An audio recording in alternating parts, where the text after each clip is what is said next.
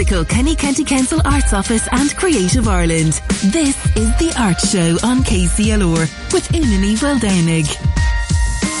You are very, very welcome along. Coming up on this evening's show, in just a few moments, we'll be meeting Kilkenny actress Amy Dunne. And then a little later, I'll introduce you to a very creative couple, Angela Keogh and John McKenna.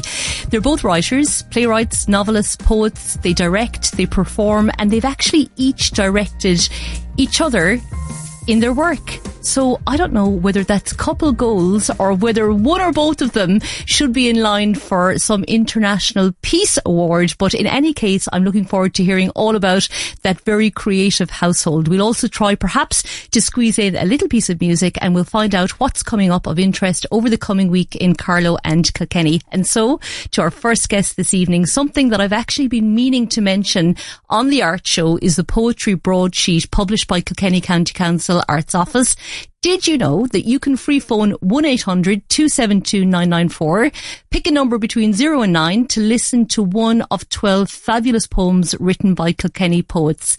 And if you do that, one of the voices you'll hear is that of tonight's first guest, Kilkenny actress Amy Dunne.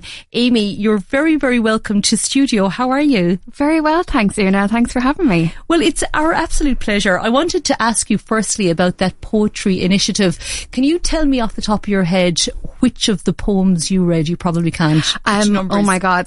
At the top of my head. Well, it's been on and off over the course of the last, I suppose, year, year and a half. So I've been recording them on and off.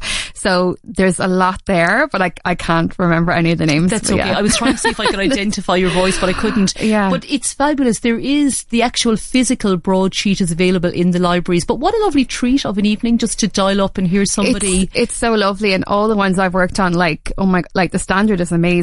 Like they're incredible, incredible poems and like they range from various topics as well.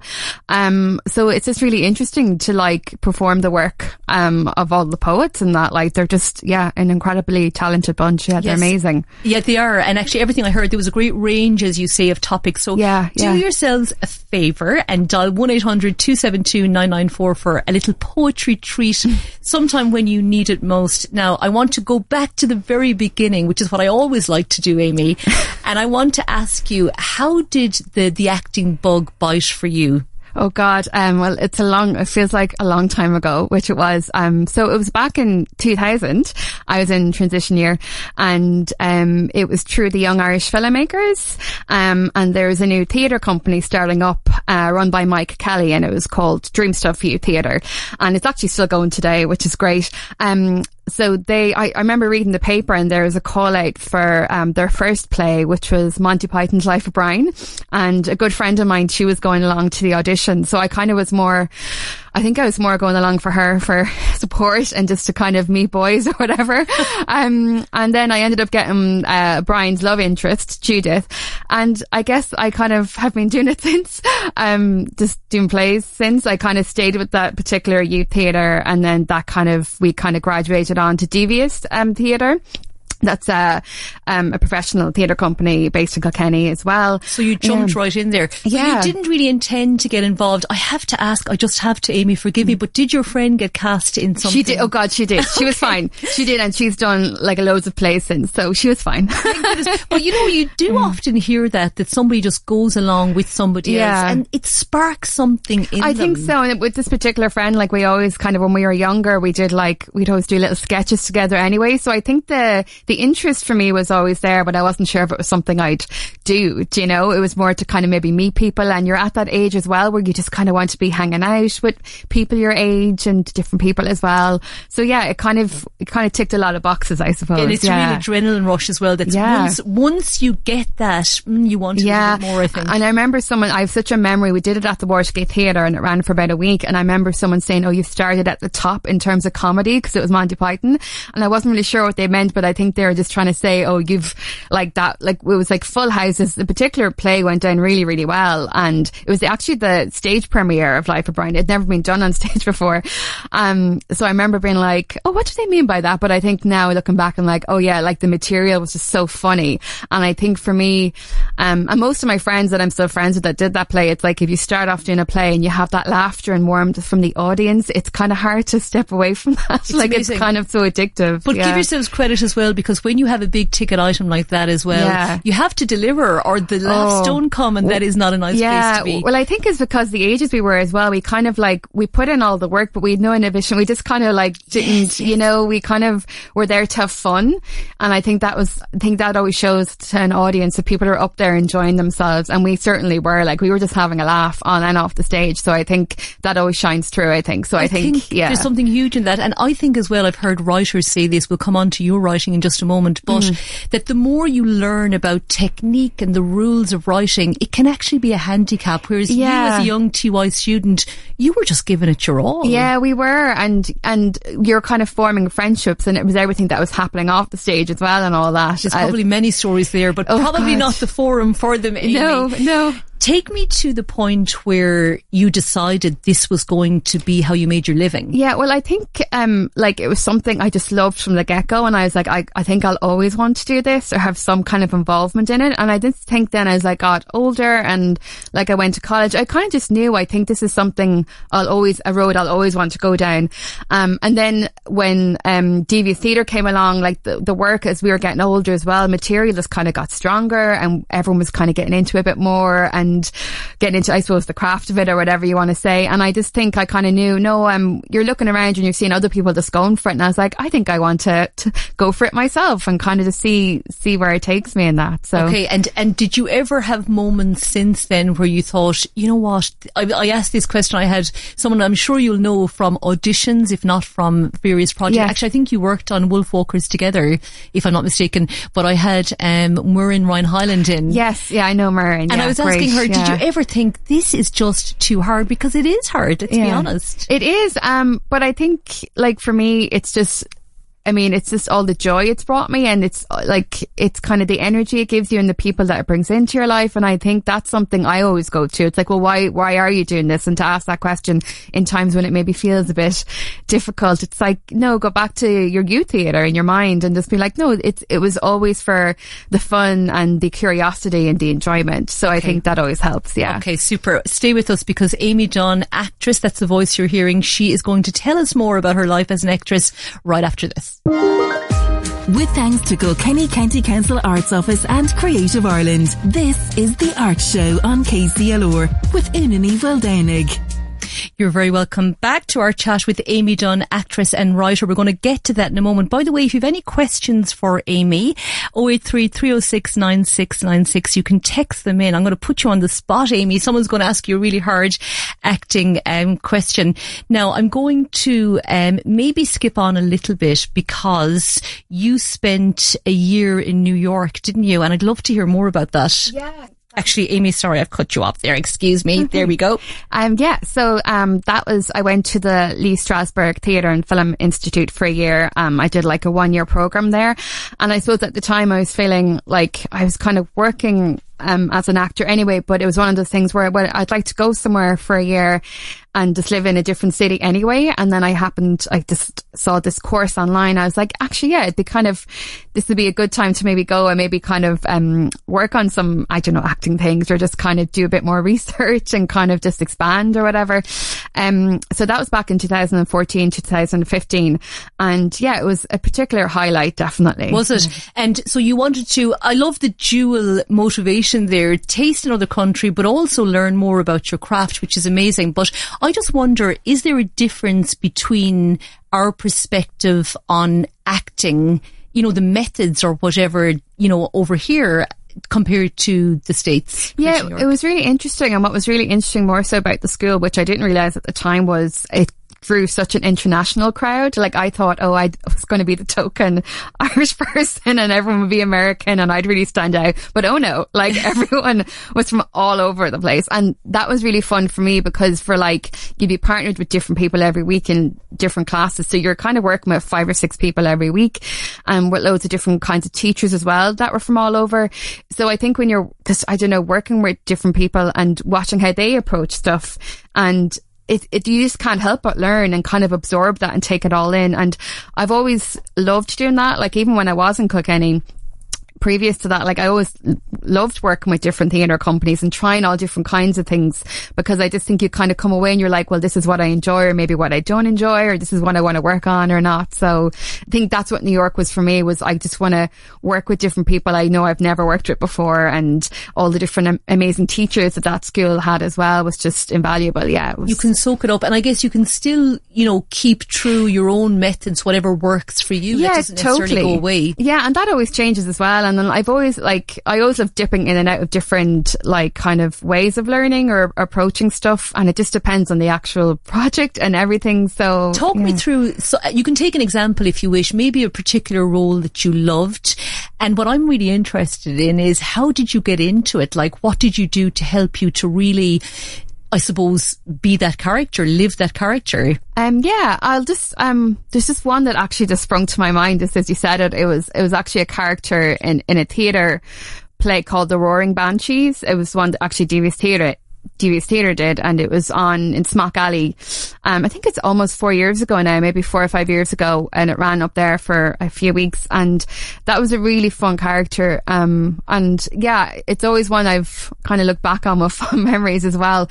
Um, it was a comedy; it was quite a dark comedy, so you kind of got to hit on lots of different, I suppose, notes with it and that. And um, and I suppose it's one of those things where I just read the scripts like loads. Like I think that's something I do. It's just, it's all in in the script. Like you don't need to kind of go off and do all this mad stuff. I think sometimes you just sit and read it and then something you'll notice one day you didn't notice the previous day or something like that. So I think that was maybe my approach for that because it, now it was set like in the 1920s. So obviously there was a little, obviously research and you want to make sure you're not doing anything, um, too mad that didn't exist around that time or whatever. But like, um, it was just a real fun project and fun character. So that's one I have fun and memories I, of. Yeah. I wonder, is it helpful? Because obviously you didn't get the chance to meet the writer, which you often won't, but mm. sometimes you will. Is that helpful when you can ask them, hold on now, where exactly should I be going with her? I know that's a director's role, but mm. the writer is the person that creates the character. Yeah, and actually, it was uh, this particular one was written by um, two friends of mine, which is really handy. So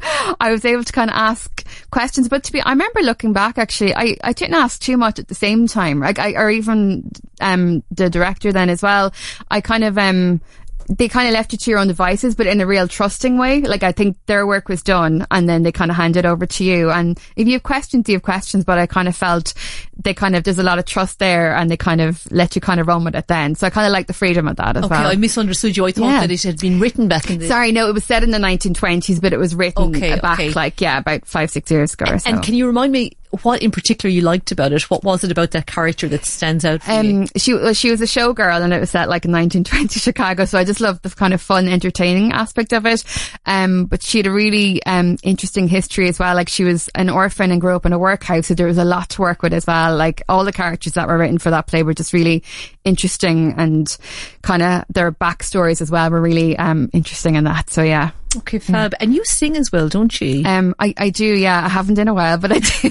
don't worry, I'm not going to ask you to Please don't. I did. I, I, have been known to, but I will not. I, I yeah. can see. I know the time. yes, but your your first love is acting, obviously. Yeah, yeah, it is. Yeah, yeah, definitely. And I suppose like when you're doing it over the years, you kind of try different mediums as well. So maybe singing, I would have done plays with singing in it, or I've done musicals and that as well, but mostly acting. Yeah. Okay, I want to ask you so you were back there in TY, you started to think, I think I'd like to do this. I want this buzz. Has the career as an actress, do I say actress or actor, by the way? Um, either or. I'm, uh, yeah, okay, either, yeah, yeah. Anyway, your career in the acting world, has it delivered on your expectations? Um, that's a great question. It, like, it hasn't, it hasn't. I think I've learned so much. Like, I think it's one of those things where everyone has such different experiences. And I just think you kind of like, especially around the pandemic was the time I really was asking myself the questions like, okay, will I still do this or how's it going? Or, you know, what do I want to achieve? And I just think it's just, yeah, it's one of those things where you kind of just take it year by year. And I think for me, you just keep it fresh for yourself. Like you kind of just try different things within it, like the writing I'm hoping to do now or, or different courses and stuff like that. Um, so I think in many ways, I'm still, I feel very lucky that I get to do it. Absolutely. But there's so much more I want to do and there's so many other paths I want to go down as well. So like I kind of still want to, I still feel driven to kind of accomplish more or to try new things, definitely. Okay, super. I probably framed that question as though your days were, were numbered. no. You were on the way out, but you're far from it. You're very fresh faced. But it leads me to the next thing I want to ask you about because I know that you started to write. Tell mm. me about, you know, your, your jumping into the writing world, what your motivation there was. Yeah, well, it's something I think I've always been curious about and that I've always wanted to do. And it's just something that hasn't kind of happened yet, or it's something that I haven't kind of, I suppose, let myself kind of do. But I suppose in the last few years as well, I've kind of wanted to create my own work and a lot of friends of mine and peers as well would do the same. You kind of create your own opportunities. Um, instead of sitting around waiting for something, it's like you kind of put yourself in the driver's seat and it's like, no, this is the kind of work I want to do and I'm just going to create that for myself. Um, and others that I want to work with around me. So yeah, I'm, I'm kind of really, um, getting into screenwriting, screenplays at the moment. And I kind of want to write for like film and TV. So there's some, I suppose, projects or ideas I'm working on at the moment that I'd love to, um, yeah, create and see where they go. That sounds amazing. If you've just tuned our way, by the way, I'm here chatting to Kilkenny actress Amy Dunne, and she's been telling me about the writing that she started to engage in. And I suppose often if you're playing a role, Amy, you're limited in a sense. I know you can go in certain directions, you can add your own little je ne sais quoi, but when you create the character, that's like, it's an amazing opportunity, isn't it, to play out your, all the dreams you've had as a performer? Definitely. It's, it's, it's fun because you're the one maybe calling the shots. Um, but it's a blessing and a curse because sometimes you're like, well, I can't throw everything in there. So I think it's trying to discipline the, the, um, the piece as well and be like, um, and kind of make those decisions kind of like, this is the piece that it is. And I can't, you know, let's maybe save this idea for another project or, you know, bring this in for another project. But it is, it, it's fun because you're creating your own world, I suppose. So there, you're kind of creating your own rules for it as well. So that's really fun. And it's such a different experience, isn't it? So mm. does that tick the boxes that you hoped it would? Because we spoke about the adrenaline that comes with performing and you get a lot of feedback, not always good, but you definitely get it. Yes. It's, it's missing in the writing certainly in the craft of it anyway uh, when you start yeah well i think i suppose anyone out there that i know is writing like they they all say the same like it can be very isolating at times because it's all in your own head. So it is good to kind of check in with people or send stuff to people or do even like, you know, courses or work with mentors that they can kind of help guide you along. And then you feel like, oh, it's not just all in your own head that you're kind of, you know, you're working with someone else and that really helps as well. Okay. Well, listen, we cannot wait to to, to find out what's going to come next from you, Amy Dunne, actress. It's been fabulous to catch up. Is there anything you want to give us a heads up about? Anything in the pipeline? Um, yeah, well, I, am working on a, a short film at the moment and it's going to be based in Kilkenny. It's a Kilkenny story. So that's something I hope to um, film in 2024. So that'll definitely be something um, to keep an eye on. Um, definitely. Okay. Well, we will we will look for your name, and I've no doubt that we will continue to see it in lights as we have been seeing for how many years now? Twenty. Uh, Twenty-three, I think. Twenty-three. Yeah, Who's counting? Who's I am. Counting? I am. It turns out.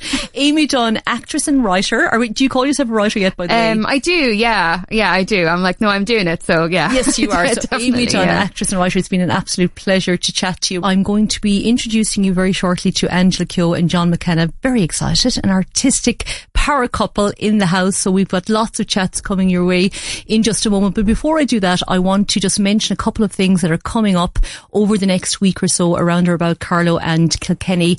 There's what looks like an absolutely fabulous gig happening in Freshford this weekend. It's on Friday the 20th. Don Baker is playing in St.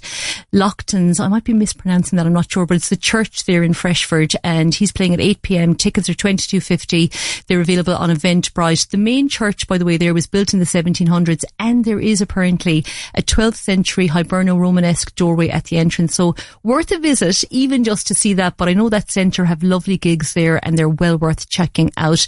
Coming Kilkenny way into the city in the Watergate this Saturday, the comedian Reginald D. Hunter is bringing his latest comedic offering.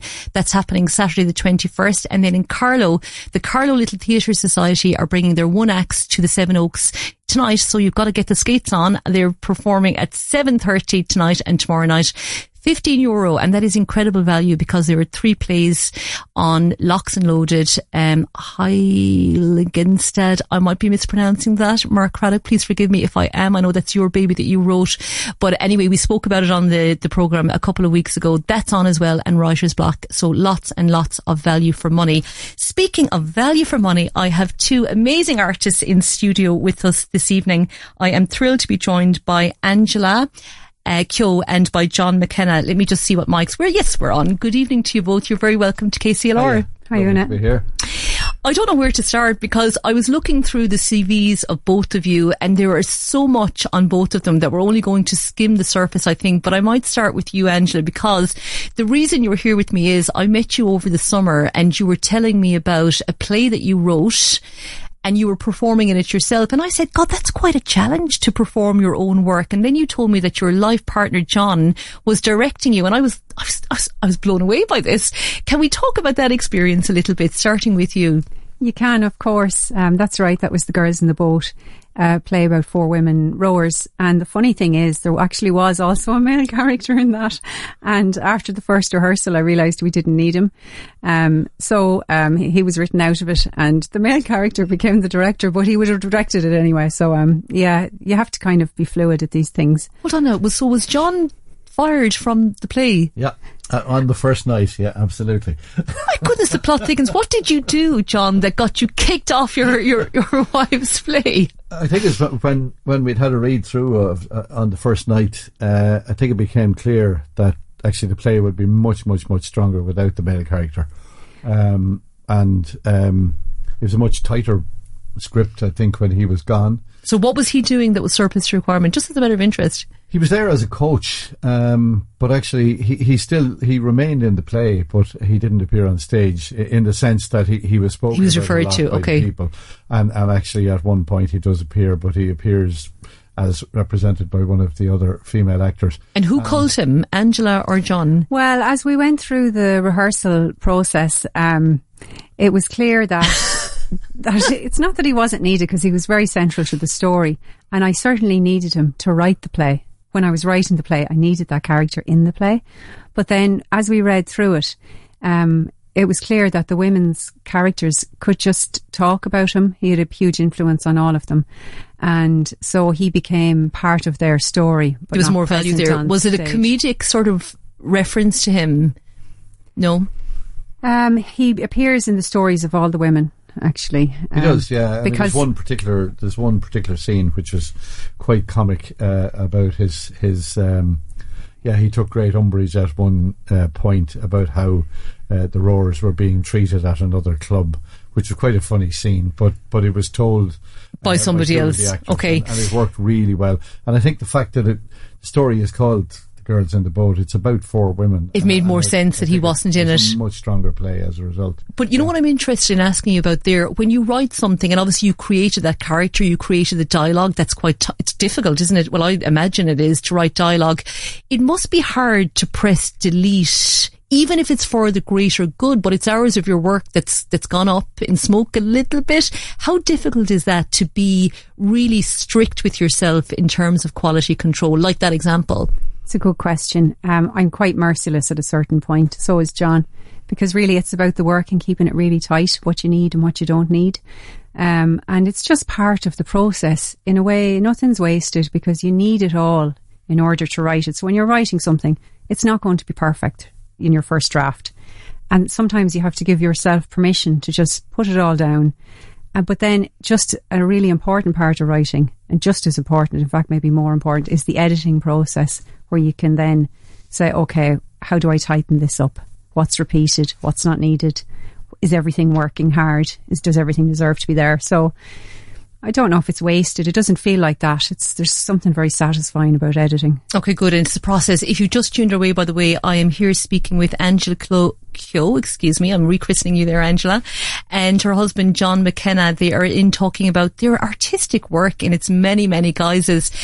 Uh, we're talking about editing here and going back over your work, and I wonder what role you each play in the editing of each other's work because that can be a little bit delicate and tricky. John is making, I don't know what kind of a face, but I feel this can be maybe contentious. Am I wrong? Uh, there's we both teach in a creative writing program called the Hedge School, and, and one of the first things I would say to the students, and, and, and I teach in Maynooth as well, um, there's a wonderful quotation from a French writer whose name has slipped my mind.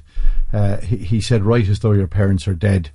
Uh, in that sense of not looking over your shoulder all the time, and I, I certainly, I won't say that I never ask Angela about something I'm working on, and, and she sometimes will, will ask me, but we tend to work quite independently. I, I tend not to show anything to anybody until I feel it has reached a point uh, where it's been put together and taken apart. And why is that? Are you afraid of the influence of? Yeah, yeah. It, as in, also one of the other things. Uh, whenever I'm working on a book, I don't read any other prose, and it, that might be for a year. I will read poetry, or I might read memoir, but I won't read any other prose because I'm always conscious of the fact that I don't want to be influenced by somebody else's work.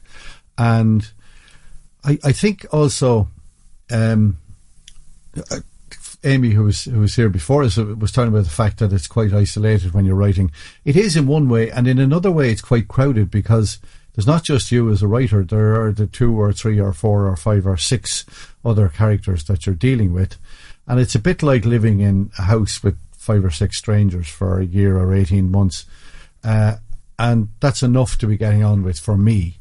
Uh, and I'm not speaking for Angela, but for me, those are the only people who matter in the construction. Okay, so you like it pretty tight before you bring yeah. it to Angela. And do you then bring it to Angela? Yeah, I would. I would. I would ask Angela to read it. I, I, I, would give the work to two people. I'd give it to Angela and I'd give it to my agent, uh, Jonathan Williams. They'd be the first two people to read it. Okay. But at that stage, it would be pretty well. Pretty tight. Done. Yeah. And Angela, I'm I'm going to come to your process in a second and how you involve John in that. But I mean, forgive me for saying this, John. But if you think no, he's gotten this wrong, and I think this would be a really good tweak, how do you broach that? Because it's pretty delicate, isn't it? Well, I guess um, it has happened. and um, I'd just be honest, you know, I might say um, that's a really good scaffolding for something. I'm wondering. And I'd ask questions. I think that's always the best way to give feedback. Ask a few questions. It's not clear here. I'm not sure about that. That's really interesting. Could you do more of that? It's a much better way it's a much more helpful way, I think, to give feedback than, you know, so I'd often ask questions. I think that's the thing. And just uh, before the pandemic, um, we worked on a play together that I had written called The Mental. It was a one man show set in a psychiatric hospital and Angela directed it. And, um, I had kind of pretty structured ideas about how I thought the play would work. And uh, through the, through the rehearsal process, uh, it, it got taken apart and put back together again qu- radically differently and much better than the draft I had done in the beginning. Um, Angela tends to be quite gentle about. Uh, she'll say, "Have you thought about, or would you think about this, or have you considered that?" Um, and, and, normally I say, "No, I haven't," but then by the end of the day, I have, and then probably the following day it's been changed. Um, and but I think that's that's actually very good because it's somebody outside it, and particularly for stage work, it's very difficult to direct yourself on stage and to see how you look and hear how you sound. So it's it's really important to have somebody outside it. I, I probably, if Angela gives me something to read of hers, I, I probably less subtle about it and I probably say Are that's you? not working. Yeah. Well, let's yeah. go to you. So, Andrew, you at what stage of the game or of the process would you the game? I say as if it's as if it's a game. It's far from it. But oh, well. when do you involve John? Um, different at different stages. Definitely um, at the end and sometimes as I'm going through it. But generally speaking, only you will have, only the person writing it really has the vision of what they're doing. And that's in all things. So, and sometimes you can't explain it to somebody because you don't really have the whole process. But definitely, if something's finished, I'd hand it to John. Yeah. Okay. Yeah, and I trust his, I trust his judgment. Well, I mean, that's a really valuable thing to have as a soundboard, isn't it? Someone whose opinion you know is, is really good and that you're sort of in sync in a, in a lot of ways, which I imagine you are. Can I ask you both for a career highlight as a, as artists? Gosh, there's so many. Just recently, I think, well, there were two projects over the summer that I really enjoyed. One was part of Creative Places, Bagenalstown, fantastic project with Louise Osborne there, the, the new um, Creative Places Arts Officer in Bagenalstown. And we ran a session in Doyle's ice cream parlour on Friday mornings. It was so much fun. And every Friday was different and we'd visit musicians. That was brilliant. And then we did the Girls in the Boat, the play over the summer. And that was certainly brilliant fun. And with Elaine Rowe, with Susie Mitchell, Mary Pat Maloney and John Directon. It was just fantastic. We just had a great experience. It was in the Rowan Club and we'll be touring with that again. Um, yeah, I think they're my two most recent. Uh, yeah. That's fab. Do you think, Angela, I'm going to come to you in a second, John, but do you think that you have gotten better as a writer and does that give you a greater sense of satisfaction when you're looking at those works, for example, and you're thinking, I'm really happy with the, with the product, what we made there? Yes, yeah. Um, to be happy with it is, is great. And I've written about four books. One of them's published. and might, the other one might come out next year. One of them was selected for the Irish Writers Centre Novel Fair in 2020. That was great. Um, and then it was put into print which is great as well, another part of the process. But the writing of it sometimes is the victory in itself to actually finish something. But but but that if people don't read it, I suppose that can seem again. There I am counting up the time I've invested in my project, and I, I want some value for that. I want a little bit of recognition. So it's nice that your book is out there and it's it's going to go to reprinter. It's going to be read because I think that's an important part, you know, of the feedback. I think it's probably why we do so many things because if you're just doing the novel, as John was saying, you're you're doing that on your own. It's it's isolating. Whereas if you're working in theatre, we have the Hedge School. Um, you know, we have loads of different projects on the go. You have a really wide and full creative life, even if the novel doesn't you know, it doesn't get read widely. You've you other ha- stuff. You have a whole lot of other stuff. Um, okay. Tell me more about the Hedge School. Either or both of you can jump in here. The Hedge School is an adult um, creative writing program. Um, it also has uh, theatre in it. Next year it'll have music in it. Adult, um, we do a, a program. It's one Saturday a month for the year people sign up to it and they're part of the same group for the year. They work on what they want to work on. And we look at different, we look at characters through different ways. We look at story through different ways. Um, can you say anything else about it, John? Yeah, it, it, originally was called the Hedge School on the Moon because it's it's based in the little village of Moon in County oh, Kildare. Lovely. And uh, it's a really, uh, to be honest with you, sometimes when you go in to teach, you kind of come out feeling exhausted. But I think one of the great things about the Hedge School is because of the novel approach to it. Um, no pun intended there, but uh, because Angela does a lot of theatre work with students in developing, as she said, characters, I tend to work a lot out in the local landscape with people uh, on their writing, and it's just great fun. And anybody who's there is there because they really want to be there and they want to look at things, and it, it's it's radically different from any other writing course that I have ever come across, uh, because it's hugely interactive and it's not, you know, it's not twenty people sitting at twenty desks. It's up and doing and out and about, and there's just a great sense of camaraderie. And and the, the great thing about it is that all of us who are there, the two of us who are teaching on it, and the 20 people this year who are taking the course, we're all writers. And are you all working on the same project? Is it no, a collaborative? everybody's working on something different. Project. Everybody's working, yeah. Sometimes people come together and collaborate, uh, and they certainly they would when they're working on theatre pieces with Angela. They would they would often work together. But actually, the great thing is over the course of a year to see people who were terrified of their own work, to see them get up and perform their own and other people's work, to hear them get up and read, to see them produce stuff that they never thought they would produce. That, yes, that, that's it's very satisfying. So fantastic. I love that. Absolutely. We're here, by the way, chatting to Angela Keogh and John McKenna about many, many guises of art because these two, this power couple, are involved in so many of those. I wanted to ask you both. I think I'm, I'm trying to get a fight going. That that seems to be where my questions are going. But I wanted to ask you when you're performing in the other's work because you've both done that, haven't you? Yes. How does that pan out? Does that cause difficulties if the interpretation isn't quite there? Are you just very in sync? I'm kind of getting the sense you are actually. Oh no, we do disagree for sure. Yeah, we do disagree, and we have different approaches to things. And but I suppose we try and keep the work in the in the centre and see actually what works best. Um, and, and actually, I, I, suppose we were funny. We were talking about this outside before we came in, and Angela said something about which is true uh, about the fact that that you know the old saying, "What goes on tour stays on tour." what goes on in the rehearsal room stays in the rehearsal room. We don't. There might be. I won't say the mother and father of a row because Angela refuses point blank to row, but I, I do sometimes uh, have a different approach. Um, but what happens there is about the play. It's not about. It's not about the person. It's about the performance and it's about the script and it's about bringing the two of those things together. Uh, and if there's a criticism going back or forth, uh, it's, it isn't about the person. It's about trying to make the performance better, better or make the script better or whatever it happens to be. And, and I suppose one of the things is that you can't, you can't direct a play by committee. You can't write a book by committee.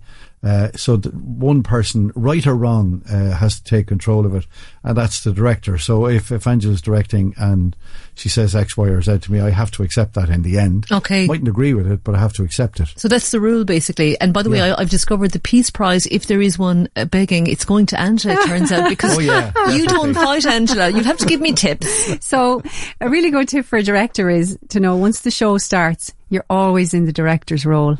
Always. So if you're at the kitchen table, you're still in the director's role. So if somebody's talking about the work, and we don't tend to talk about it that much at the kitchen table, we might do other things. We run the website, we run our Instagram, we'll do all of that stuff, but we won't be pulling the work apart there. You know, we'll be we'll be planning our next project or or dealing with one we're doing because you know, you can undo an awful lot mm. by talking about it outside. So I suppose that's, but that's that takes a lot of discipline, doesn't it? it does, to, to yeah. limit yourselves to certain times when you're talking about something that is probably the be all and end all of what you're thinking about at a particular. I would find that hard if I'm working on something. It consumes me a little bit. Yeah, I suppose if you spend and, and you might do, you might spend five, six, seven hours working on something, uh, you know, during the day, and actually, in a way, it's kind of a relief to come home and talk rubbish um, yeah, we watch Call the Midwife. That's what we do after a show. Yeah. One of you were talking about being in sync. We were on stage on a highlight. We were on stage at the National Concert Hall, and we were doing Between Your Love and Mine, John's um, beautiful Requiem by Leonard Cohen, and the f- smoke machine was on. And we were sitting there and we had never had a smoke machine on stage before. And it was a really casual decision. Don't make casual decisions for big shows.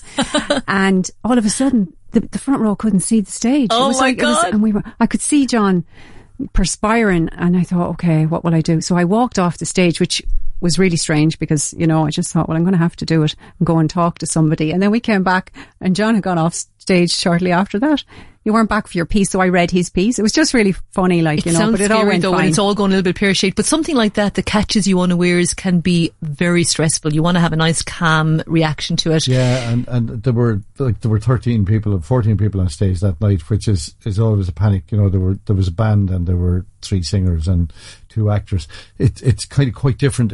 That's one of the great things I think about a one person show. If something goes wrong, you're the only one who can correct it, but you're the only one who knows it's gone wrong as well. Uh, and and yes, it's much actually. to get out of a situation. Yeah, yeah. Like that, I never thought know? of that, but you want to um, be good on the feet, wouldn't you, to think of something? Yeah, well, it's surprising what perspiration and, and what can kick stage, in. You know, Yes, listen, you mentioned Leonard Cohen and I definitely yeah. want to talk about him after the break. I'm here with Angela Keogh and John McKenna. Come back right after these. With thanks to Kilkenny County Council Arts Office and Creative Ireland, this is The Art Show on KCLR with Una Ni Mhaoldhomhnaigh. You're very welcome back to the Art Show. I'm here with Angela Keogh and John McKenna, and we were about to get into it about Leonard Cohen because a lot of your work, John, has how can I put it? Well, has featured Leonard Cohen, the work of Leonard Cohen. Take me back to the beginning of that journey, how you met him. I think you described him as a friend, if I'm not mistaken. Yeah, we were friends for 30 years, 30 plus years. I met him through work in RTE when I was producer there. I did a, series of documentaries with him, which won a Jacobs Award, and we kept in touch after that. And then uh, over the years, I, I did a, a, show called Who by Fire, which was about Auschwitz, which used his music. Uh, and then uh, in 2016, I worked with him on Between Your Love and Mine, which was a requiem for young people who had died by suicide. Uh, and we worked on that right up until a couple of weeks before he died. And um, then I did a book on him this year. I was going to say last year. It's actually this year. Yes, it was uh, published uh, in April, was it? Yeah, yes, that's right. Which was about that friendship. And um, at the moment, I'm working with, with Angela and uh, Katie Jakes, who's a singer, and um, Shane Sullivan, who's a singer, on a show called I Remember You Well, which we performed in Athy Art Centre, which was a sellout, and we're bringing it to um, St Mary's Church in Carlow on the 12th of November. And we're bringing it to Woodbine Books in Kilcullen on the 19th of November, which is really, it's a show about, it's just to honour the month of the seventh anniversary of his death. Um, and it features the music of it is the music the of Leonard and, and his poems. So it, it's a mixture, and, and it, it just went down a bomb with people uh, when we did it in Athy, and and I'm actually I'm, I'm really excited about and in the sense of looking forward to that because it's the music is just the two. It's amazing. Katie and, and Shane together are just extraordinary. The two beautiful voices and. Uh, just to be on stage with them and sit back and listen is it's phenomenal. pleasure. Can I ask you what it was about him that really struck you? Because uh, was there an element, and forgive me if this sounds a little bit childish, but was he a hero of yours Oh, in yeah. some Oh, ways? absolutely. he was in the sense that uh, he, he was a very generous man, an extraordinarily generous man in, in terms of, of friendship. Um, and, and I just thought, I, I, for me, he was one of the great, great, and not just songwriters, one of the great writers of the 20th and into the 21st century. And there was an extraordinary humility about him and, and a brilliant sense of humour, which a lot of people missed. Yes, Uh, I don't think he would have been known things. for that, to be honest no, with he was you. a very funny guy. He really Was he? was. Yeah, he was in a, in a droll kind of a dry kind of a way, but he just had a wonderful sense of humour and and he was also very kind to us and and and generous to us and um Andrew, were you a fan as well, or did you become one? I was a huge fan before I met John, but I mean, it was a whole other level after I met John. That's so interesting. Yeah. And, and I wonder, and forgive me if this question is a little bit intrusive, but because so much of your work was centered on him and he's no longer with us, I know you're doing this project, but has there been any replacement, you know, in terms of focus?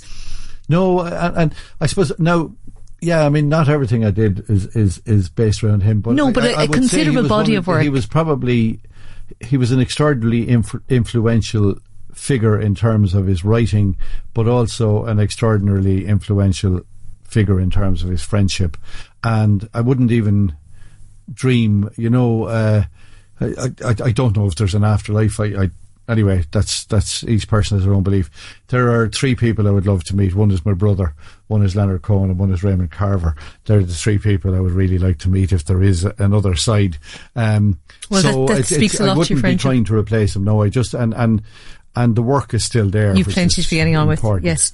And I'm going to go on to Angela. What are you working on at the moment, Angela? What are the projects in the pipeline? Your Roars is coming, it's in a tour, is it? Or it's coming back this way, I know? The Rowers next um, next spring. I'm actually studying music as well at the moment, and Oh, um, why not add another keeping- challenge in? it's keeping me so busy, and like everything else um, in the house, you can end up doing funny jobs, you know. So I played the cello a few times to to accompany Katie at a couple of gigs where John was doing his readings for his books. Um, but that's not the instrument I'm studying. I'm studying um, the concertina and the whistle uh, in Drumshanbo, County Leitrim, and I'm home at the weekends. So um, yeah, it's it's uh, that's what I'm working on mainly at the moment, and the book about rowing on the theme of rowing. Okay, so it's based on your, your play. Yes, Is it, is it, what type of book is it? Is it a novel? It's a very sm- short novel. Very short novel. It is Short a story short now. novel. But I find that, I think John is the same. You often kind of follow a theme through to the end, you know, and I did the same with The Winter Dress. When I did that, it became, it was a poem, it became a play, it became a, um, a novel, became a radio play. And actually the same with some of John's work, which also became radio plays after that too. So it's just like Kris Kristofferson, you know, never waste a tune on just one song. I love that. But I think as well, because you obviously loved it and it keeps on sparking something else, and why not? I, I did want to ask you about your poetry because I know you have won awards for your poetry. It's so different, isn't it, to writing a play or indeed to writing a novel.